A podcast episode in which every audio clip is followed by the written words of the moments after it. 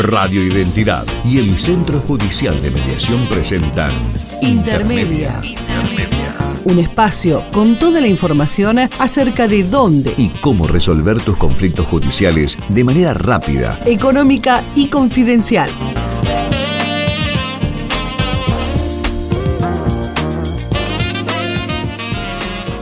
Muy bien, ya estamos en intermedia, como siempre, a las 11 de la mañana, 32 minutos en la República Argentina, en contacto ya con el doctor José Luis Montoto, director del SEJUME, Centro Judicial de Mediación. ¿Cómo le va, doctor? Buen día.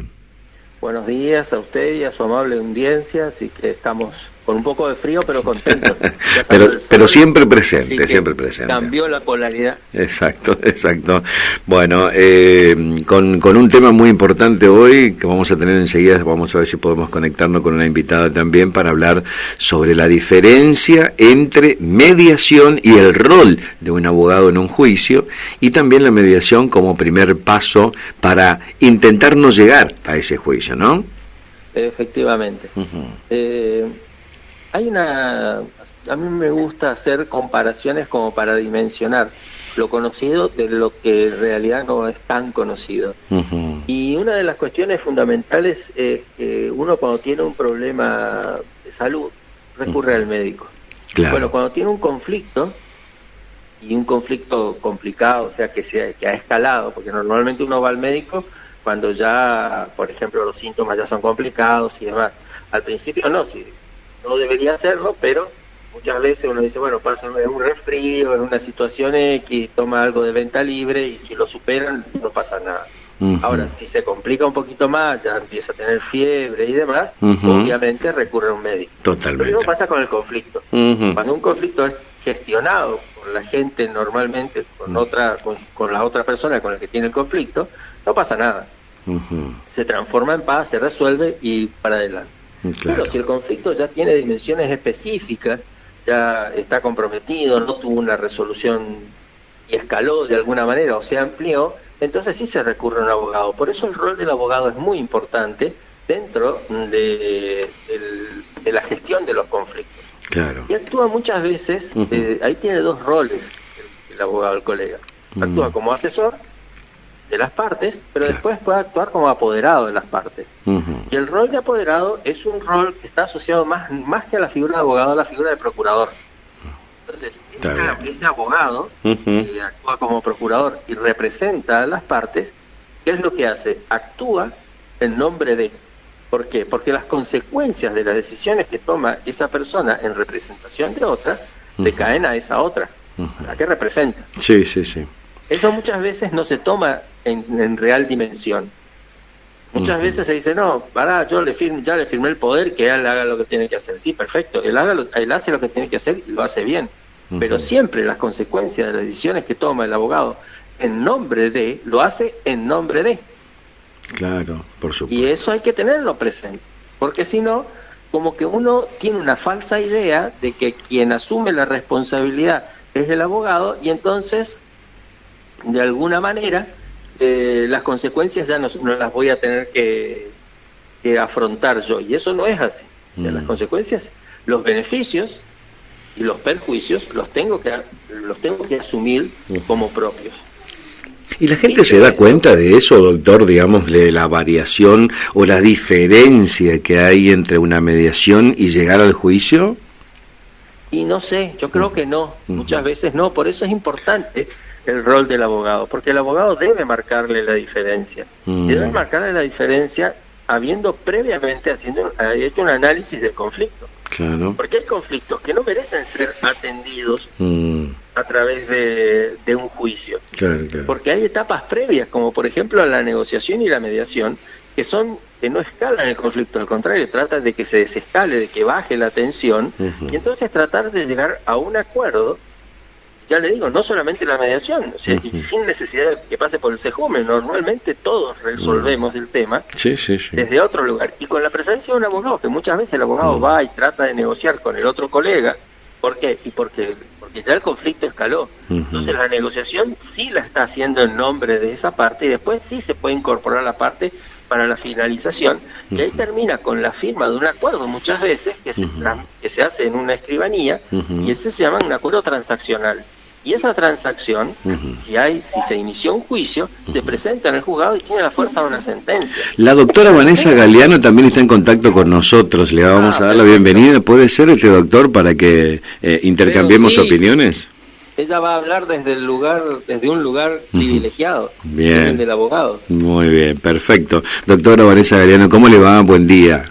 ¿Qué tal? Buen día, ¿cómo está? Pero muy bien, muy bien. Bueno, justo estábamos charlando en este segmento del Sejume con este, el doctor José Luis Montoto de este, la diferencia, ¿no es cierto?, y los consejos que un abogado también le, al asesorar este, invita generalmente en determinadas ocasiones a primero tratar de solucionar por eh, la vía de mediación antes de llegar al juicio, ¿no?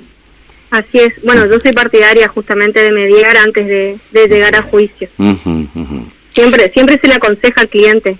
Si bien es siempre decisión del cliente, pero en lo posible siempre tratar de mediar y solucionar el conflicto antes. Eh, ¿se, puede, eh, ¿Se puede decir cuáles son los conflictos más comunes a los que se puede llegar a una mediación eh, antes de llegar a un juicio? Y por lo general, y en su mayoría, desde mi experiencia siempre no, eh, todo lo que sea eh, cuestiones de derecho de familia. Sobre todo lo que es alimentos, el régimen de contacto y, demás, de, eh, cuando hay un divorcio, ese tipo de situaciones, digamos, donde hay menores sobre todas las cosas, es donde se trata de llegar a una, a una mediación o, en una primera instancia se recomienda o yo le recomiendo escucharse, ¿no es cierto?, que es lo más importante. eh, doctor, eh, ustedes están haciendo también capacitaciones así a los, a los abogados para asistirlos de qué forma funciona el SEJUME eh, para llegar a la mediación antes que el juicio. Sí, mm, buenos días, doctora, ¿cómo le va? Habla José Luis Montoto, encantado de escucharla. Y, y sí, eh, realmente es así nosotros eh, desde hace casi nueve o diez años estamos trabajando en conjunto con el Colegio de Abogados. Bien. Y el Colegio de Abogados antes de generar, antes de, de que, el abogado, el colega jure, directamente se trata de hacer un pequeño, muy breve seminario de unas pocas horas, pero como para tener una idea de cómo tiene que trabajarse o, cuáles son las características del Centro Judicial de Mediación y poder y cuáles son las vías como para que nosotros podamos estar en contacto y poder colaborar con ellos en, la tarea del asesoramiento de los clientes. Eso por un lado. Y además se han hecho cursos el año pasado se hizo un curso eh, en el marco también del área de, capacitación, el área académica del Colegio de Abogados. También se hizo un curso online sobre mediación y específicamente, dado el contexto de pandemia, eh, la mediación online, que es una oferta que, que, bueno que se puso de puertas adentro de la provincia en vigencia con la acordada 62/20 Superior Tribunal de Justicia.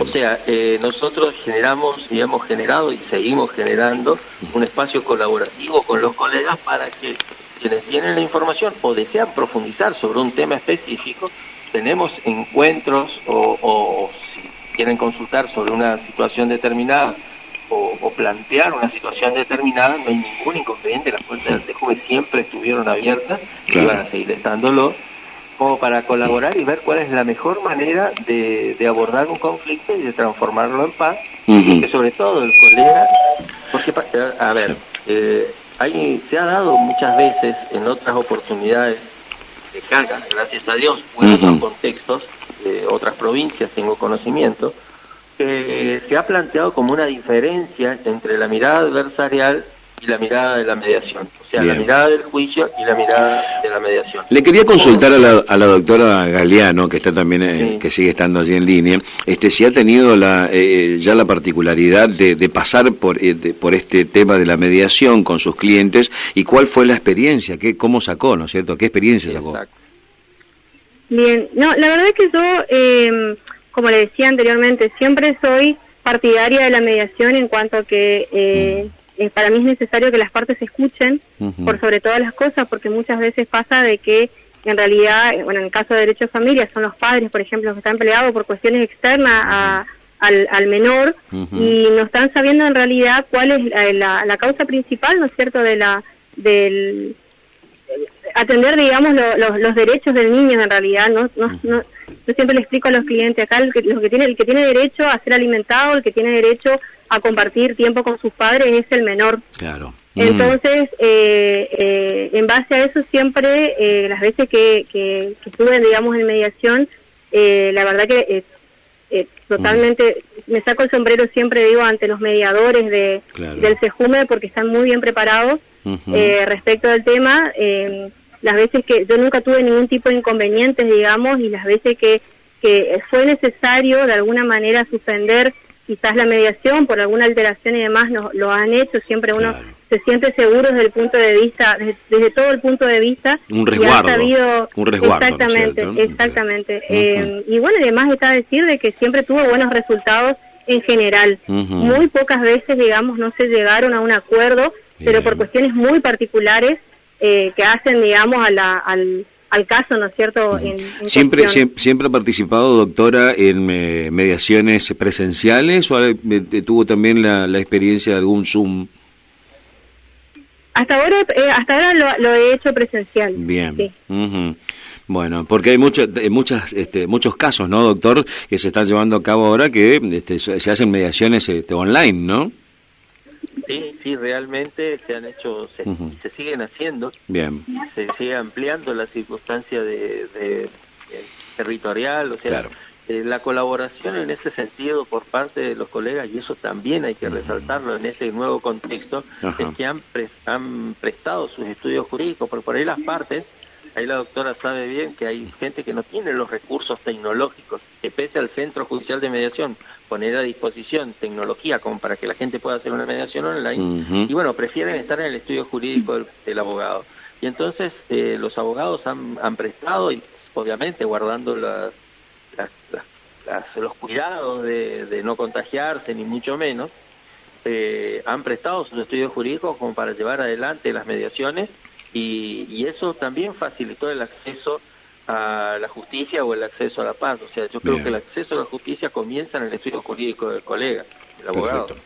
Bueno. Entonces ahí sí se puede hacer y se puede trabajar y se puede brindar un servicio integral. Totalmente. Eh, como para que la gente pueda tener, eh, como dice la doctora, no solamente al ciudadano adulto, sino al, al niño, que realmente es el único que de alguna manera eh, es el primer beneficiado, pero también puede ser el primer perjudicado en el caso de que no haya abogados que tengan un, cabal conocimiento como por plantea la doctora. Doctora, eh, le agradezco. Se, ve que le están tocando timbre cada rato, ahí parece que hay mucho movimiento, así que le vamos a dejar para que pueda seguir trabajando. Y al, y al doctor José Luis Montoto también, le agradecemos a los dos por seguir darnos, eh, seguir este, en contacto con nosotros para enseñarnos todavía mucho más de lo que es la mediación. Así que gracias a los dos por su tiempo. ¿eh?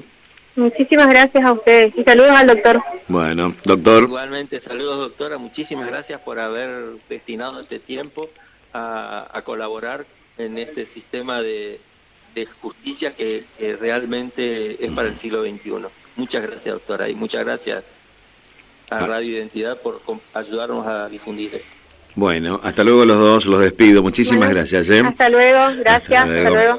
Ahí estábamos entonces en nuestro segmento de intermedia, segmento del Centro Judicial de Mediación.